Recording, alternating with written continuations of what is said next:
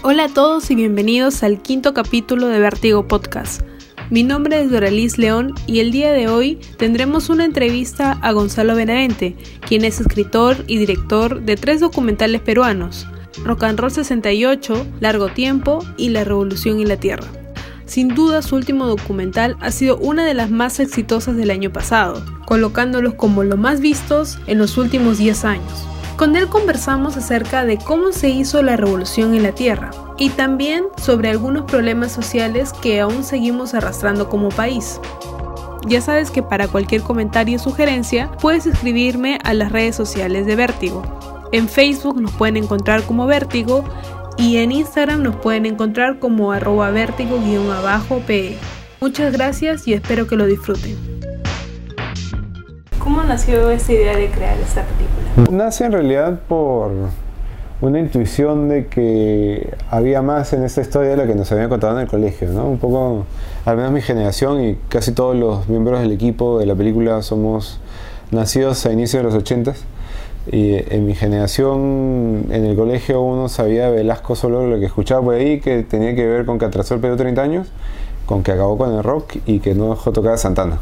Y son como las tres cosas que, que uno escucha, como que no cuestiona mucho porque tampoco no sabes mucho y, quedan ¿no? en el imaginario, en el aire. Y entendíamos de que era mucho más que eso, ¿no? Y, y, un poco la discusión de la reforma agraria se había mantenido en lo económico y no tanto en lo social. Que intuíamos que sí habían cosas positivas que rescatar y, y que no eran parte de la conversación, ¿no? Eh, entonces fue entrar con más preguntas que respuestas. ¿no? Entendíamos que la reforma agraria y el conflicto armado interno habían sido temas que nos habían definido como sociedad. ¿no? Para entender el Perú de hoy había que regresar a ellas.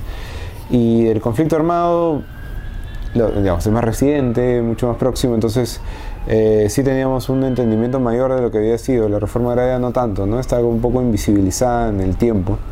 Y, y fue, digamos, con esa, con esa con esas preguntas que comenzamos el proyecto, ¿no? Pero pues, la reforma agraria sí, se hablaba en libros, pero no, no se, o sea, habían académicos y, y, había muchas personas especialistas que decían que era bueno y explicaban el porqué. Pero ¿por qué crees que nunca se retrató en el cine? Sí, lo, lo, que pasó es que se discutió mucho la reforma agraria después de que se implementó, digamos, los años 80, los primeros 80 también fueron bien productivos en términos académicos pero de ahí con el conflicto armado cambia la conversación, ¿no? Y en, las últimas, en los últimos años eh, regresa un poco esta búsqueda de preguntarnos qué pasó en la reforma agraria, en el llamado gobierno revolucionario de la Fuerza Armada, desde la academia, ¿no? Y hay libros eh, muy importantes, además, que investigan sobre ese fenómeno. Eh, en el cine creo que se abordó mucho en esa época a través de la obra de cineastas eh, que en sus películas buscaban retratar eso, ¿no? Este, digamos, la obra de Federico García, de Noé Discue, eh, de Armando Robles Godoy, tiene directamente que ver con ese tema, pero por décadas es, algo que dejó de estar presente en los productos culturales, ¿no? en los medios de comunicación, eh, y se centró en, en, lo académico. ¿no? Entonces, también un poco la película lo que buscaba era tender un puente eh, hacia otros públicos que no necesariamente se, eh, se, hicieran preguntas que tuvieran que ver con la reforma agraria en su día a día. ¿no?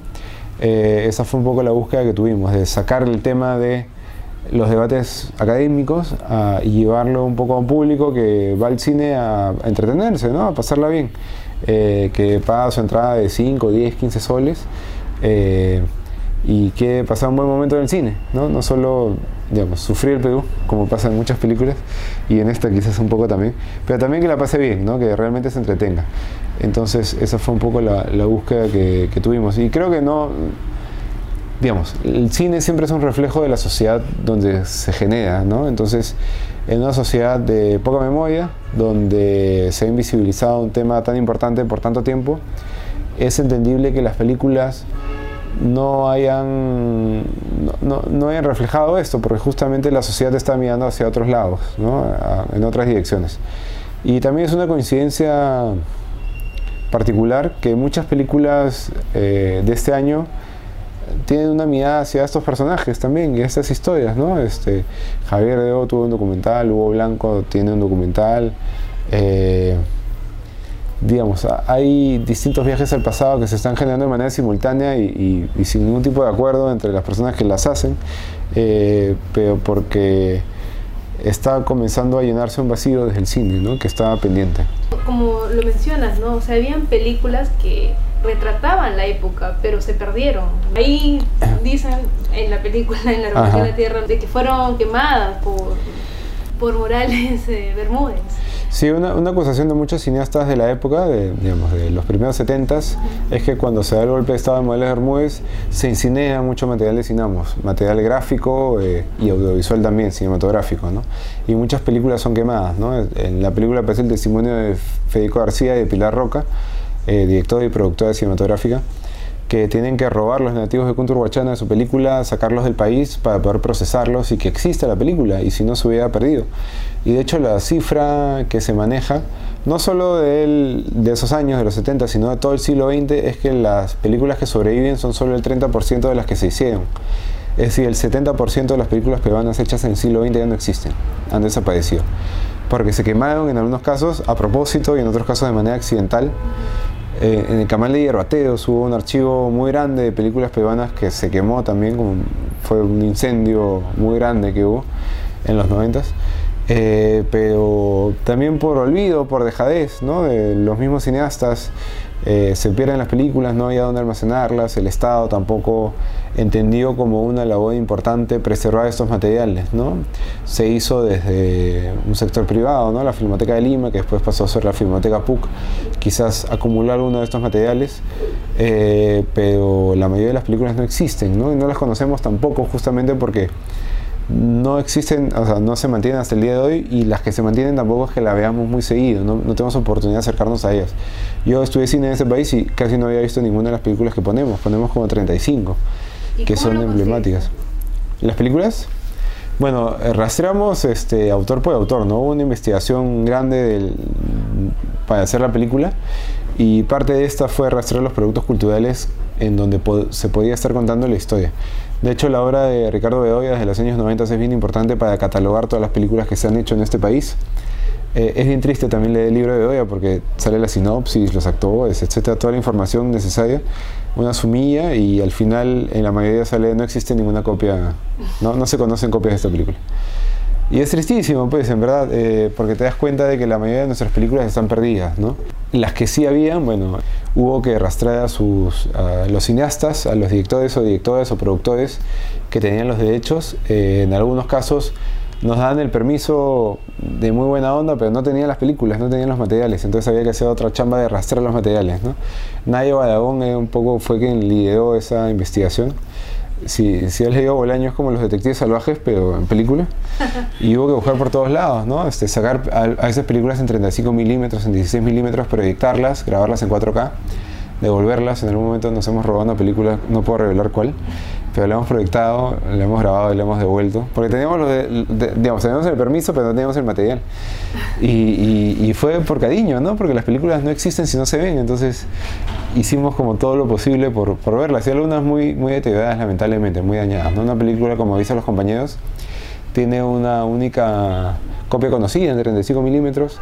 Tratamos de corregir el color lo mejor posible, pero está roja como Mad Max, ¿no? es, es como roja infernal y, tratamos de trabajar el color, pero sí necesitan una restauración, es importante que se haga, ¿no? antes que se deteriore más. Hay muchas películas que sí, felizmente las hemos podido mostrar en su mejor versión, porque muchas películas de Francisco Lombardi, por ejemplo, se han restaurado con Guarango, también las de Grupo Chasqui, como Juliana Gregorio. Como la de Godoy también. Pero las de Robles Godoy, por ejemplo, no están restauradas. Lo que hicimos es encontramos una copia de la moneda verde en 16 milímetros y esa proyectamos, esa estaba muy bien, felizmente y la grabamos en 4K. Pero Espejismo, por ejemplo, se está restaurando en Estados Unidos eh, por la nieta del productor, de Bernardo Batievsky, Andrea Franco es la nieta, y está haciendo ese trabajo de restauración que ya hizo con Cholo, y por eso la pudimos poner en una buena versión. Espejismo se está por restaurar el próximo año, pero una película como La Selva Nueve Estrellas, por ejemplo, de Robles Godoy, que ponemos, estuvo desaparecida por 30 años. Hace 15 años le llegó un DVD a Robles de Rusia. Decían que ahí estaba la película y le llegó este DVD como una muestra. Y ese que estaba en polos azules y que, hemos incluido además en, esta película. Pero no hay ninguna versión de mejor calidad que esa. La primera película de Robles se llama Ganadas el Pan, esa no existe. O sea, no está, nadie la conoce, está en ningún lado. Y uno lee La Sumilla y son dos chicos que en los, en los 60 recorren el Perú para ver cómo era el trabajo en el campo. O sea, es como la película perfecta para poner la revolución de la Tierra. Y no existe, nadie sabe dónde está, ¿no? Eh, la hija de Robles nos dio la autorización de muy buena onda, pero tampoco tenía los materiales, ¿no? Entonces ha sido una búsqueda larga también de, de, los permisos, pero también de saber dónde están. Pero, pero tampoco el mismo director, o sea, no, no las guardó en su momento. No, no, y bueno, eh, se entiende también que estaban almacenados por mucho tiempo, vivimos en una ciudad muy húmeda además, en la cual es complicado preservar estos materiales, ¿no? Entonces, en muchas cosas se han perdido, ¿no? Si los directores como Roles Godoy han muerto, entonces también esos archivos terminan de estar en un lugar específico, ¿no? Eh, pasa mucho que a veces hacemos las películas y tenemos como esta, no tenemos el chip de que hay que guardarlas, hay que preservarlas, ¿no? No tenemos tampoco las condiciones para hacerlo de manera adecuada. Entonces ya se está comenzando a hablar de una cinemateca en el Cusco, donde ahí sí hay un clima ideal para preservar películas. Ojalá se... Eh, pero bueno, es, la mayoría de directores no tienen sus películas. Tierras, Tierras sin Patrones de Federico García, pensaba que estaba perdida. Padeció en el proceso de hacer la película, justo apareció una copia, ¿no? Así, ese es el cine peruano. Y bueno, regresando de nuevo a la Revolución de la Tierra, ¿cómo estructuraste el guion? O sea, ¿tú pensabas sí o sí hacer un documental o pensabas este, realizar dramatizaciones dentro de ella y no incluir películas? No, siempre pensamos que el camino es el documental. Postulamos al fondo documental de DAFO, que tiene un fondo diferenciado para ficción y documental. Pero en un primer momento la idea era hacer un documental sobre la reforma agraria, digamos, así de abierto, así de de grande y así de sin forma, ¿no? Eh, esa fue nuestra primera intuición. Y en el camino fuimos descubriendo cuál era para nosotros la mejor manera de contarlo. ¿no? Nos dimos cuenta que no nos interesaba tanto perdernos en la reforma agraria y en todas sus complejidades, que son muchísimas por supuesto, sino más bien entenderla como un antes y un después en una narrativa mucho más grande ¿no? y que tiene que ver con luchas por la ciudadanía. Eso surge a través del tiempo y a través de muchas conversaciones con Grecia Barbiedi y con todos los miembros del equipo, pero particularmente Grecia, que es co-guionista y directora de arte de la película. Y entendimos que había que contarlo desde el inicio, desde la invasión española y ver que la tierra comienza a tener un significado que antes no tenía, ¿no? De, de, propiedad, de pertenencia con un valor económico, ¿no? y cómo las vidas de las personas que habitaban la tierra también tenían un valor económico. Con la independencia cambia un poco, y con la reforma agraria vuelve a cambiar. ¿no? Entonces nos interesaba más el antes y el después de la reforma agraria que el fenómeno mismo. ¿no? Entonces no es un documental, no es una película que hable de la reforma agraria en sí, sino que habla de cómo marca un antes y un después y por eso nos detenemos mucho en el antes y mucho en el después. Pero digamos, esta idea de hablar de la reforma agraria como un hito dentro de una historia mucho más larga fue algo que fuimos descubriendo en el camino, ¿no? Y también como parte de la investigación que tuvimos, ¿no? Porque, digamos, uno de estos mitos que están en el aire es que Velasco casi que es un extraterrestre que viene al Perú y comienza a hacer experimentos muy locos, ¿no? Y de hecho no pasa tanto así, sino que se inserta dentro de una narrativa mucho más grande, ¿no? En el, recuerdo confuso que existe eh, hoy en día de Velasco, eh, muchos piensan que es un comunista, ¿no? Cuando en realidad la reforma agraria es un intento por frenar el comunismo, justamente, ¿no? Digamos, además, siguiendo el patrón que propone Kennedy en América Latina, ¿no? Hacer reformas agrarias justamente para que no, haya una revolución cubana. O Vietnam. Claro, pero él es la imagen, ¿no? Sí, queda. Entonces, él es el que prácticamente dicen, ah, él, él, es, él es el malo, no, lo ven desde afuera. Sí, claro, justamente es porque no tenemos esta información, ¿no? No, no, no tenemos a la mano la información de que la reforma agraria en realidad es una manera de hacer capitalismo en el campo, ¿no? insertarlo dentro de un contexto capitalista. Entonces se opone frontalmente al comunismo. Pero en el recuerdo tenemos que es comunista, entonces es rarísimo, ¿no? O sea, es como cuando alguien por ser de izquierda le dicen que es terrorista, cuando evidentemente además la izquierda tiene se ha enfrentado al terrorismo en muchos tiempos, ¿no? Digamos, Marilena Moyano no puede decir que es terrorista cuando Sendero Luminoso ha inamitado su cuerpo, ¿no?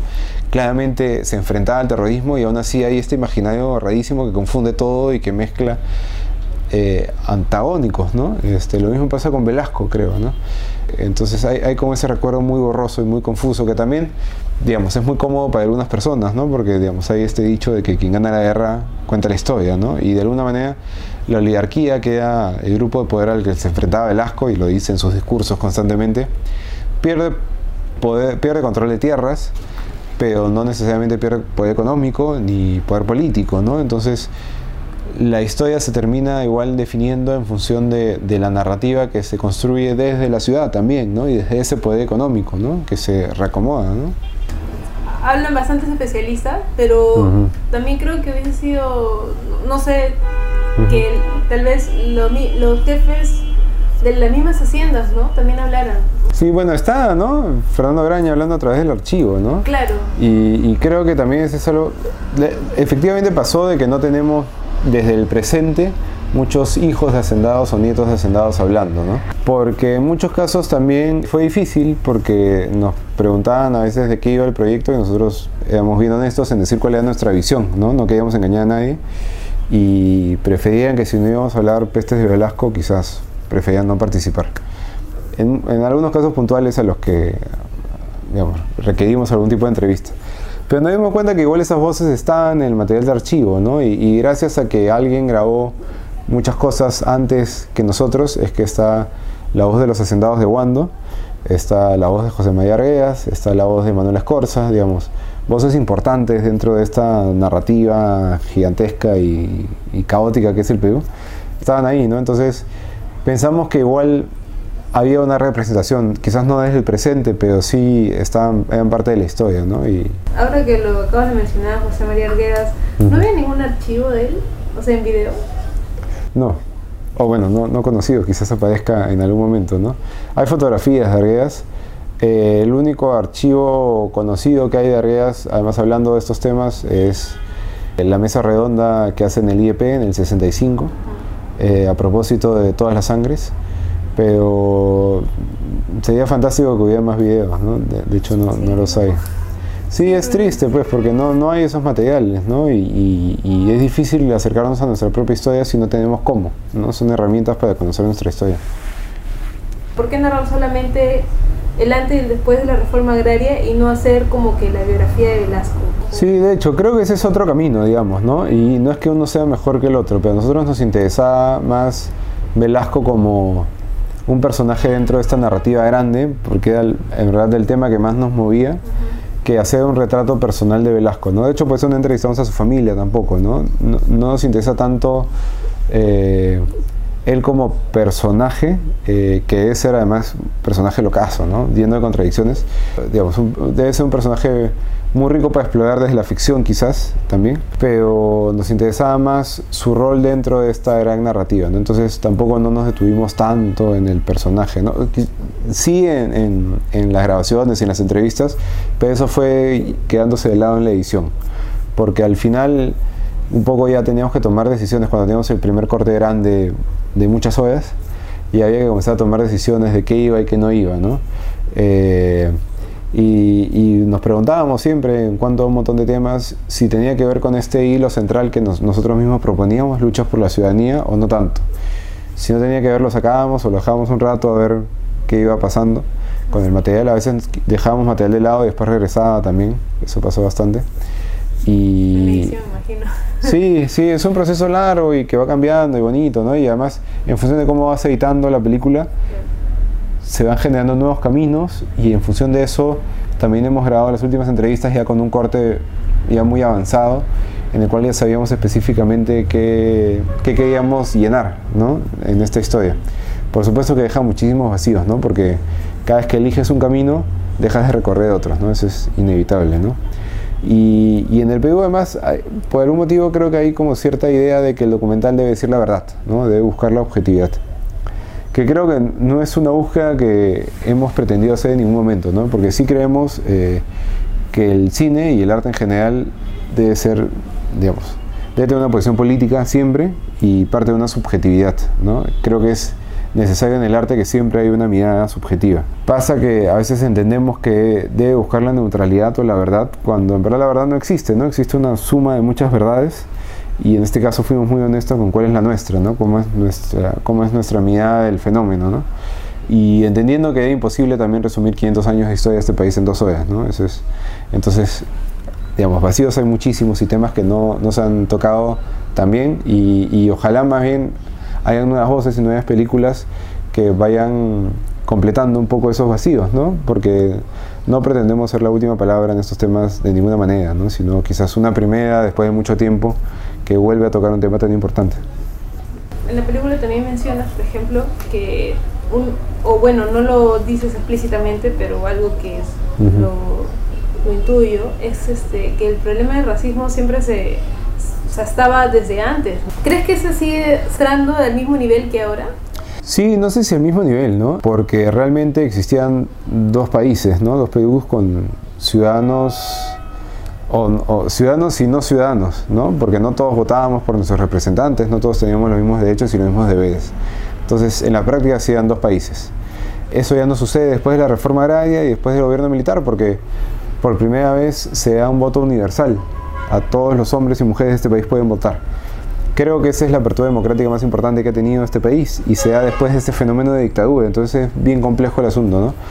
Eh, pero el racismo creo que se mantiene, creo que es algo que arrastramos desde la colonia y que de alguna manera trató de combatir la reforma agraria y todos los discursos que se generaron en la época desde la revolución educativa, digamos, ¿no? y, y toda esta movida cultural que se impulsó desde entonces pero que no, no llegó a concretarse, ¿no? Eh, digamos, se trató de hacer un viaje similar al que tuvo México, por ejemplo, con la Revolución Mexicana, ¿no? Y cómo desde el Estado, a través del arte y de la educación, se impulsaba eh, una búsqueda de identidad que armonizara los distintos eh, sujetos nacionales, ¿no? Este, desde el campesino hasta, hasta el hombre con otro tipo de color de piel, etcétera, ¿no? Eh, en el país, en el Perú se intentó algo similar, duró muy poco tiempo, sí tuvo avances significativos creo, y, eso hace que en la ley al menos ahora todos seamos iguales, eso no pasaba antes, no éramos todos iguales. Ahora formalmente sí lo somos, pero igual siguen habiendo, digamos, la exclusión sigue siendo la norma en muchos casos, ¿no?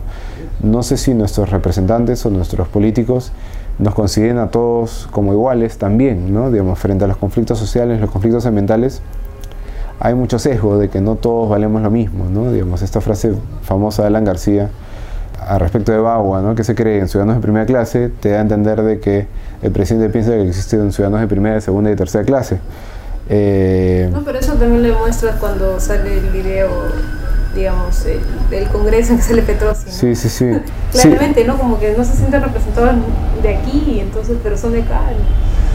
Sí, todavía hay una búsqueda de que hacia la, la no sé, que, sí, que el legado hispan, hispánico es como superior al legado andino o amazónico o algo así, eh, que es, una, es algo que arrastramos de la colonia, ¿no? Y es bien triste que esto siga sucediendo en el siglo XXI, ¿no? Eh, y, eso es, es, común en las clases que nos gobiernan, ¿no? En nuestros dirigentes políticos. Y es, es, frustrante, ¿no? Porque sí marca, o sea, marca un derroteo que va hacia un lugar que no nos favorece como nación, ¿no? O sea, digamos, el Perú nunca ha tenido un proyecto nacional que realmente incluya a todos y todas los peruanos y peruanas. Eh, siempre se ha priorizado un sujeto nacional sobre otros, ¿no? que no estaban dentro de este proyecto. Eh, eso se intentó cambiar con la reforma agraria, pero aún sigue inconcluso un poco ese proceso, creo. Se avanzó, pero sigue inconcluso. ¿no? Seguimos diferenciándonos eh, por nuestro color de piel, por nuestro género, por nuestra identidad sexual. Seguimos excluyendo a los otros, ¿no? Eh, desde el oficial, ¿no? o sea, que no todos se puedan casar, ya te dice que la exclusión es la norma. ¿no? si no todos tenemos los mismos derechos y los mismos deberes, no somos iguales en la práctica, ¿no? Y eso tiene que cambiar, ¿no?